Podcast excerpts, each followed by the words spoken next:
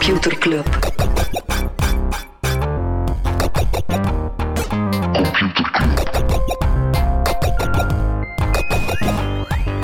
Computer Club. Hey Smolly, Hey Freddy, welkom, welkom terug. welkom. Welkom bij Computer Club, een wekelijkse podcast over technologie.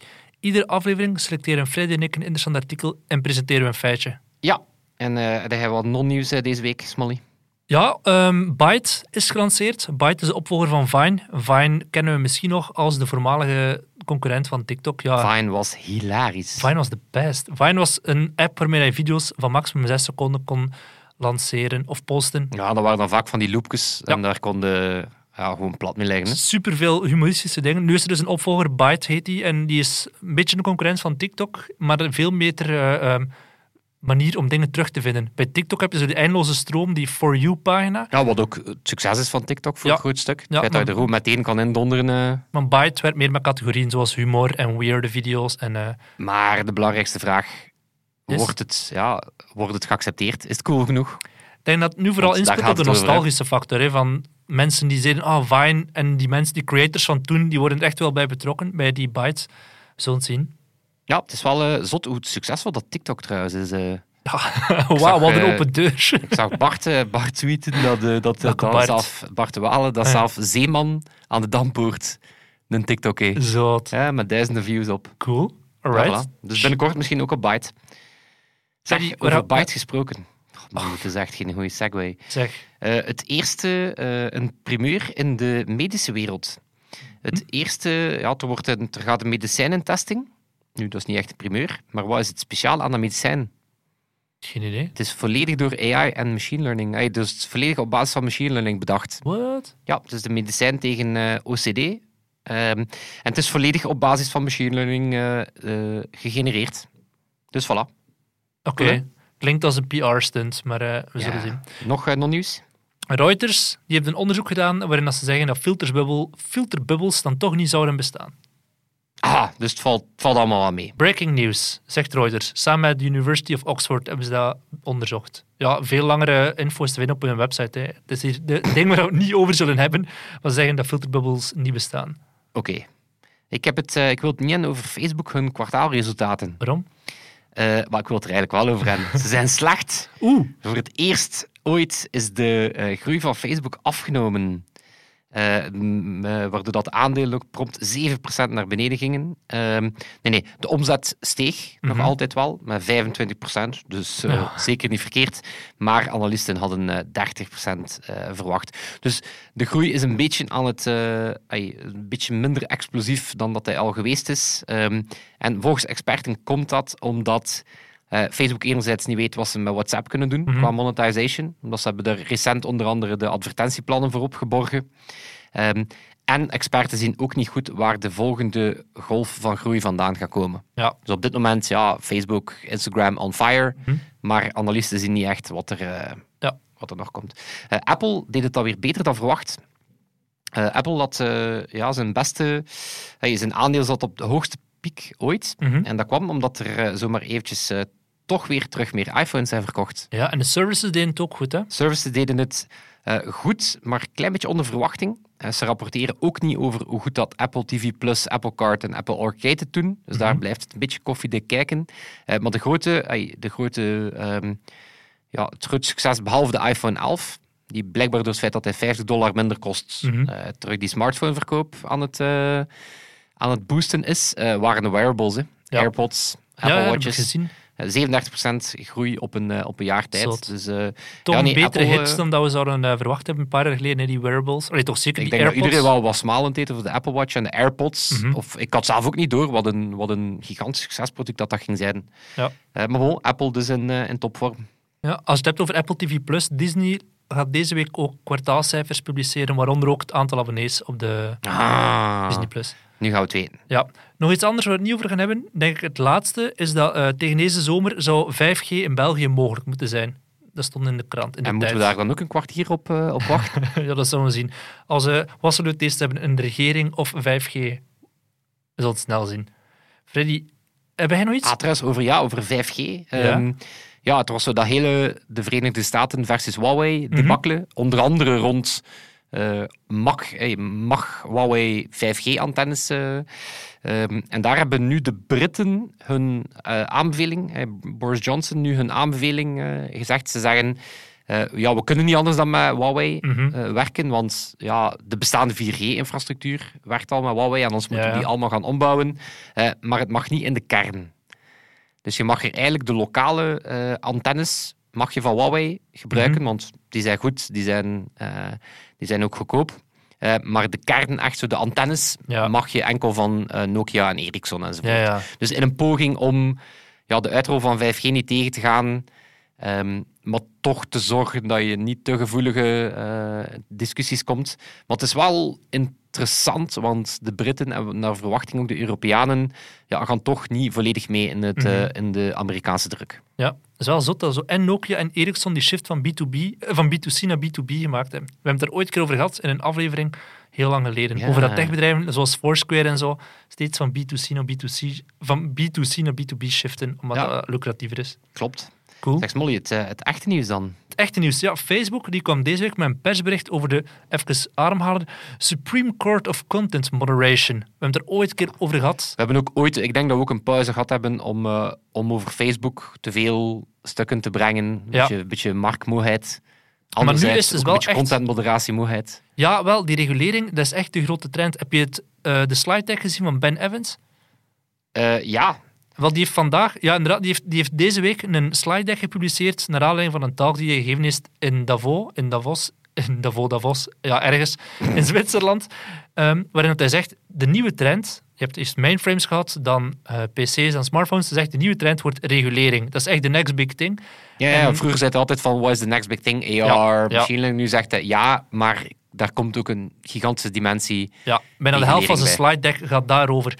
En Zuckerberg die heeft anderhalf jaar geleden al een ballonnetje opgelaten in een interview met Ezra Klein van Vox, waarin hij zei van, we hebben eigenlijk een soort onafhankelijk orgaan nodig dat gaat moeten beslissen welke content wel en welke niet op Facebook mag. Ja, dat is dan het, het zogezegde Supreme Court Ja, voor ja, eh, die rechtbank, moderatie. zogezegd. Ja, de rechtbank, ja. En ze hebben daar heel lang niet echt iets over gezegd, maar deze week hebben ze plots drie dingen gepubliceerd. Het eerste is een charter met de statuten van dat, die Supreme Court, waarin ze zeggen, kijk, we gaan beginnen met elf leden, dat zou tot zeker veertig leden kunnen gaan. Het tweede is een document waarin ze uitleggen hoe dat, dat dan precies zal werken, eh, die feedback van die, eh, van die, die experts. En derde is hoe dat ze er eigenlijk... Ze hebben eigenlijk een jaar lang interviews gehad. Ze hebben zes workshops gehouden, 22 ronde tafelgesprekken met journalisten, privacy-experts en activisten van over heel de wereld. Echt 88 verschillende landen. En zo op basis daarvan, ze hebben dan een document, als dan het derde document, getoond van, kijk, we hebben echt al geluisterd naar jullie en op basis daarvan is een onafhankelijk orgaan gemaakt. Dat, stel dat jouw foto op Facebook of Instagram verwijderd wordt, dat je naar dat orgaan kan stappen en zeggen, gasten, ik heb het gevoel dat ik hier ten onrechte ben behandeld of niet. ja, ik ben daar ergens optimistisch over en ergens ook sceptisch. Vertel.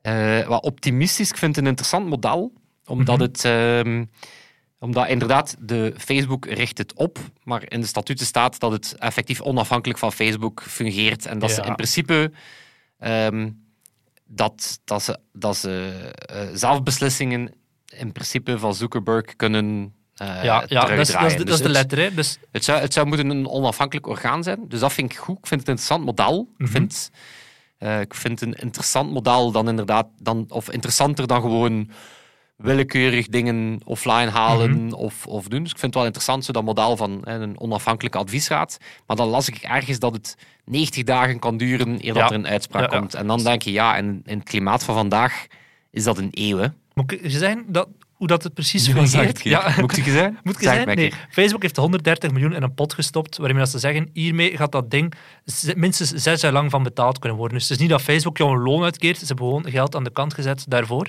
Ze hebben twee directeuren aangewezen, waarvan de eerste naam is al bekend, dat is Thomas Hughes. Dat is de voormalige directeur van Article 19. Ik ken dat zelf niet, maar dat is een NGO die inzet op vrijheid van meningsuiting en digitale rechten. Dus in principe wel een clevere gast daarvoor.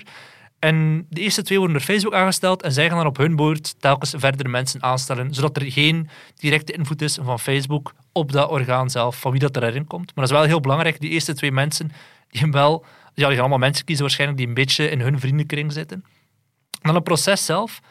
Het gaat alleen om content die op Facebook en op Instagram staat. Dat is heel belangrijk. Het gaat dus niet over Messenger, ook niet over WhatsApp, ook niet over Oculus. Het is echt alleen Facebook en Instagram. Ja, dus ah, deel van de extra sceptisch is... Ja, Facebook is dit nu aan het doen, Mhm. maar tegelijkertijd zijn ze wel meer en meer communicatie aan het afschermen Ja, en ja. achter encryptie aan het steken. Dus Nee, en wat dat nog erger is, als ik het goed voor heb, gaat het in eerste instantie alleen maar over privéposts. Dus niet over groepen en vooral niet over pagina's. Wat dat fucking belangrijk is, want we zitten nu in Amerikaanse verkiezingen.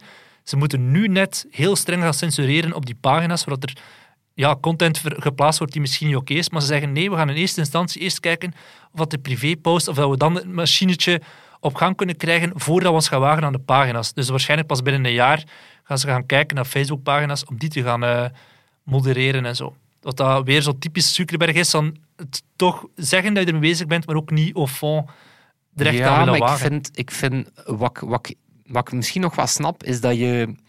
ehm, stel dat je bijvoorbeeld verkiezers, eh, kiezers Mhm. wil, wil manipuleren of over de streep Ja, of trekken. gewoon manifest onjuiste dingen zeggen. Ja. Nu, een groep dat je dat niet meer moet proberen, zijn de groep mensen die je ofwel al overtuigd hebt, ofwel toch nooit kan overtuigen. Mhm. Laten we zeggen, mensen die redelijk sterk in een bepaald kamp zitten. Het zijn al diegenen ertussen die serieus openstaan voor ja, Ja, eh, die vatbaar zijn voor- of vatbaar zijn voor, voor manipulatie in het slechtste geval. Dus waaruit ik denk, mensen die toch al in zo'n geradicaliseerde groep zitten, Mhm. Ja, dat ga je, daar ga je denk ik de, de, wild, eh, de wildgroei aan fake news, maakt niet uit. Die zitten Mhm. toch gewoon in een echokamer. Maar volgens mij is het wel interessant, zo de groep mensen die dan per ongeluk in een newsfeed blootgesteld worden aan shit dat gewoon niet waar is. Mhm. Volgens mij is dat wel interessant om die, er, eh, om die daartegen te beschermen. Ja, ja. Snap je? Ja, tuurlijk. Ik vind absoluut dat dat moet gebeuren, maar ik vind het raar dat Facebook daar niet vanaf nu al een standpunt in gaat nemen. Maar dat is wat, even over het proces dus. Je hebt, eh, als er iets van jou verwijderd wordt, dan heb je 15 dagen om een case voor te leggen. En ofwel wordt die aangedragen door Facebook zelf, dat Facebook zegt van er is hier een probleem met deze post, ofwel door de gebruiker zelf, van wie dat de content verwijderd is. Dat gaat dan naar de orgaan. Die gaan cases aanhoren in groepjes van vijf. Vier mensen daarvan zijn willekeurig gekozen uit een panel van 40 man en eentje is van de regio zelf. En dat is heel belangrijk, want in Ben Evans zijn slide deck stond dat ook, dat wat dat wij hier bijvoorbeeld in Europa als aanstootgevend vindt, dat dat in, in Japan Ja. misschien helemaal anders is dan in de Verenigde Staten. Dus dat is wel cool dat ze daar rekening mee houden. En dan duurt het in- inderdaad in totaal tot 90 dagen voordat die een beslissing nemen. Eh, er is ook een fastlane voor zeer dringende cases, maar de komende maanden moeten ze eerst nog gaan nadenken van wanneer is iets zeer dringend. Dus dat is nog niet vanaf het begin dat die fastlane er zal zijn.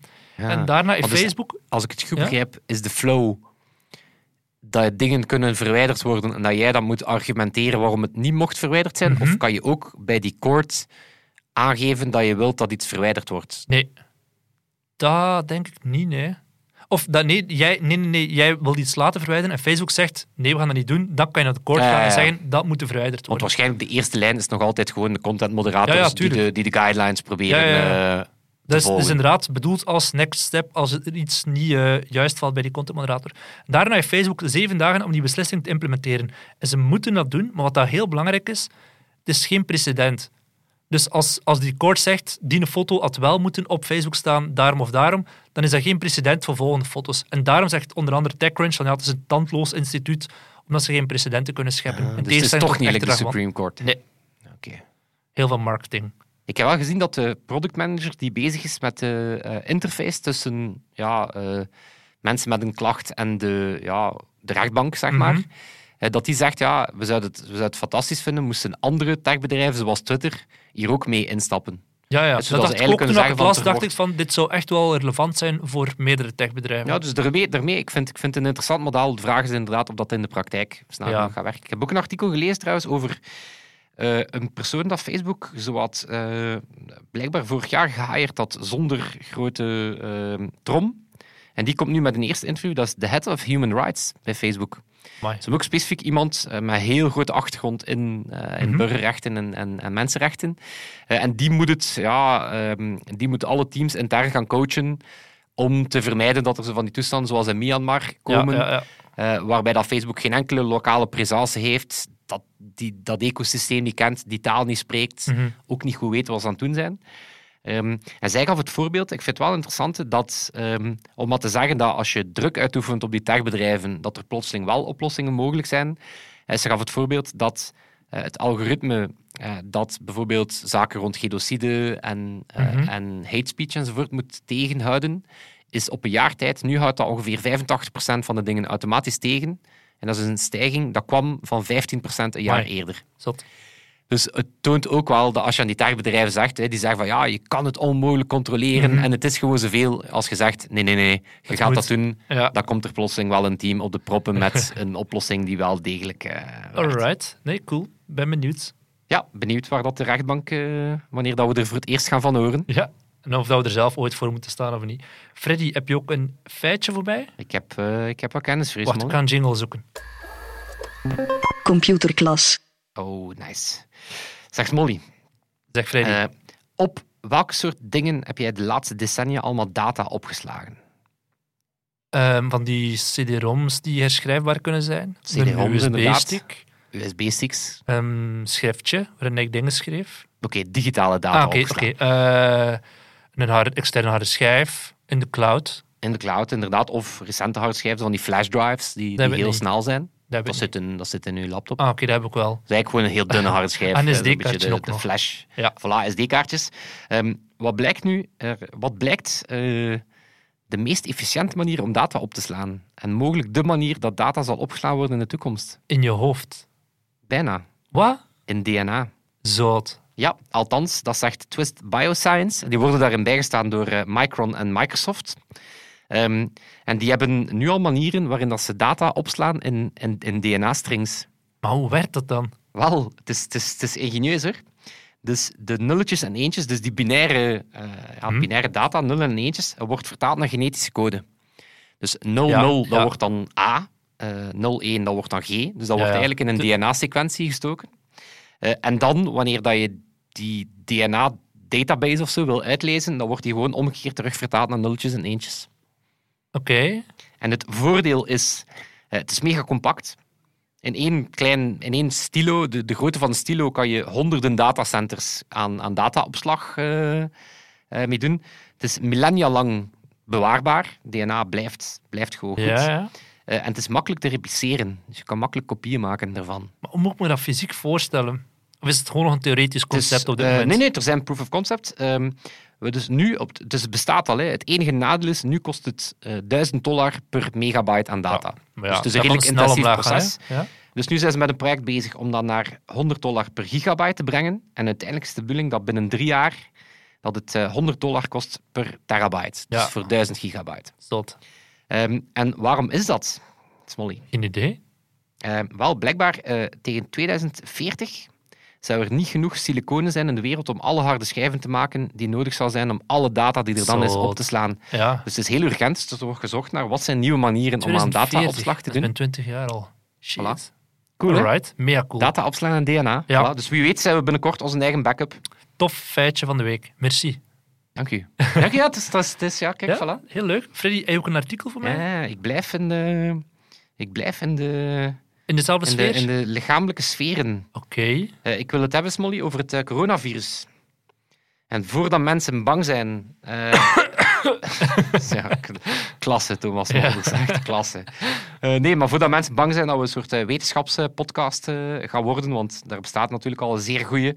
Nee, ik wil het meer bepaald hebben over het effect van het virus op de technologie-sector Huge. En het effect van technologie op het virus. Oké, dat weet ik Oké, niet niet zo. zozeer op de verspreiding van het virus, maar alleszins over de verspreiding van het nieuws over het virus. Ja. Zal ik beginnen met dat tweede? Beginnen we met het tweede. Wel, dus wat is het effect van technologie op het coronavirus? Eh, heel groot.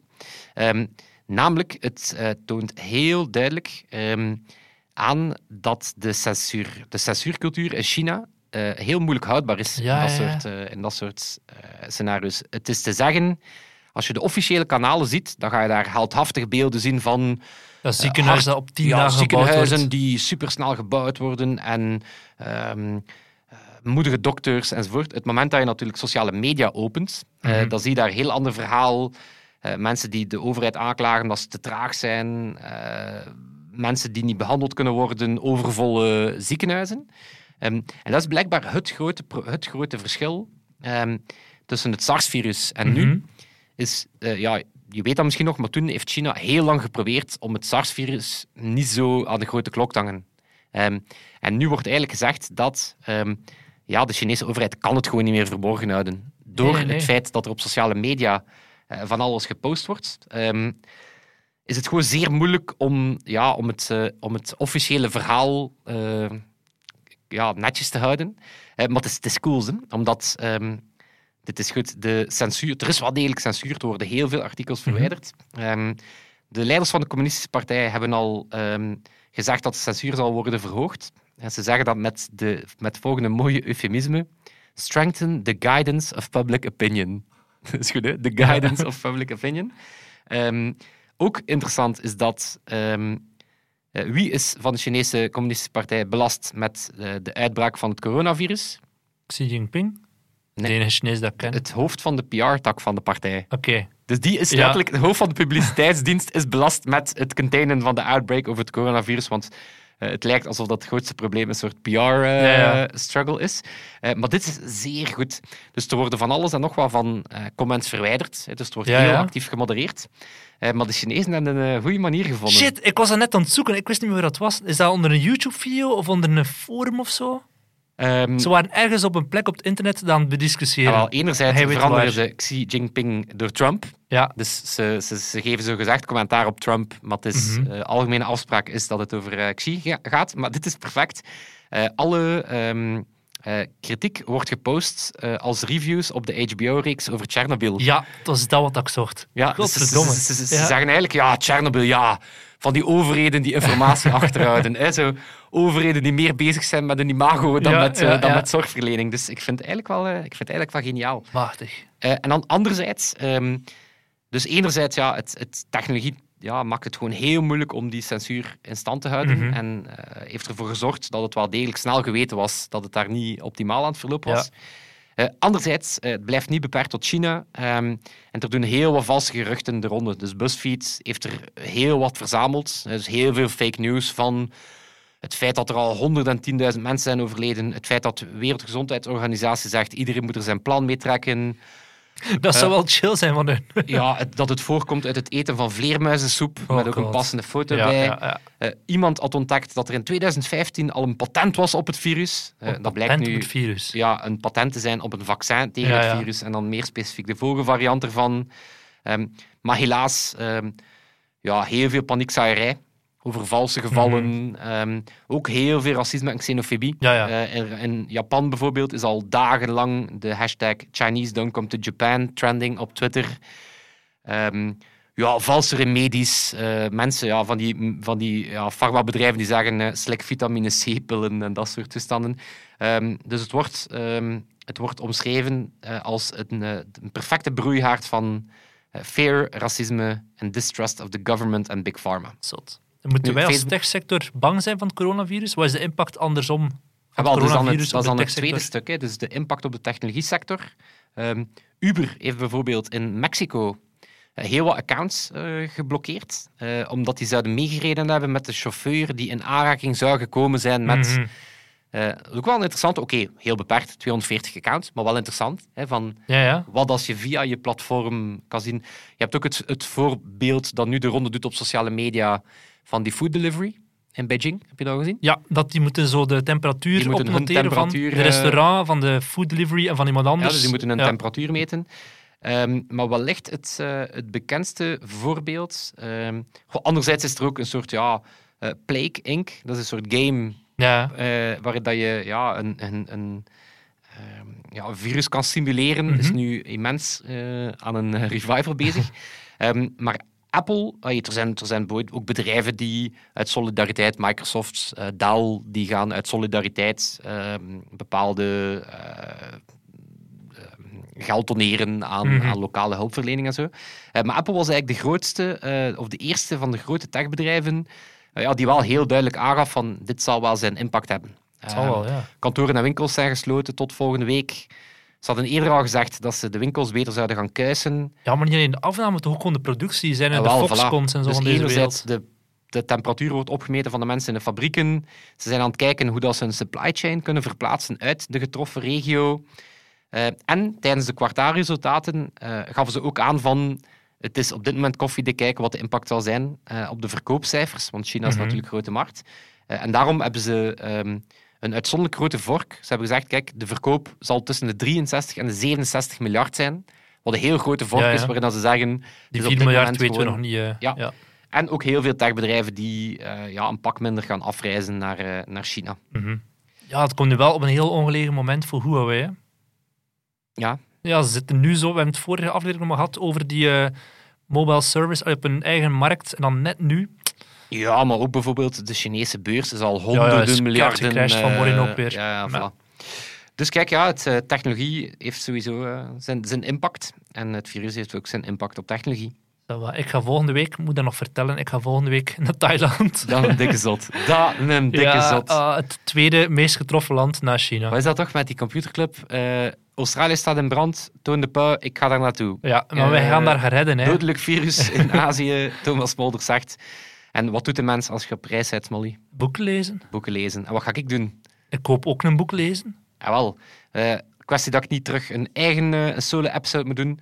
Een oproep. We gaan een korte boekenclub eh, organiseren. Ehm, dus Smolly heeft sowieso al pak boeken gelezen, ik zelf ook. Ehm, maar we zijn op zoek naar welk techboek dat jij zelf goed vond. Dus eh, met jij bedoelen we natuurlijk ja, jij als luisteraar. Dus we gaan het ook op de computerclubgroep posten. Eh, stuur me eh, een mailtje naar frederikdb.me.com. Eh, en steek erin een, een superkorte review. eh één minuut, Een twee soundclip, minuten. hè? Een soundclip. Dus wel, wel degelijk een soundclip. Ik ga die niet gewoon eh, voorlezen. Korte soundclip, niet te veel inzetten met de kwaliteit ervan. Zolang dat je dat gewoon in een stille ruimte doet, Ja. moet je zeker geen professionele apparatuur hebben of zo. Maar stuur gewoon een korte review van welk techboek of technologieboek, business technologieboek, Mhm. alles dat gaat over innovatie, technologie, Ja. Eh, de business side, big tech, Alles wat we zouden kunnen bespreken in Computerclub. Voilà, en dan gaan we elkaar eh, wat lectuur geven voor, eh, voor 2020. Ja. En dan zal ik deze aan jullie brengen volgende week. En dan hopen we dat Thomas Molders niet sterft Aan het coronavirus. aan het coronavirus. Of op een andere manier, Smolly. Op een andere we manier. moeten onze koala trouwens nog bedanken. Als hè. Koala weer toon voor de editing. Merci, Toon. En dat zal het zijn. Tot volgende week. Yo. Yo.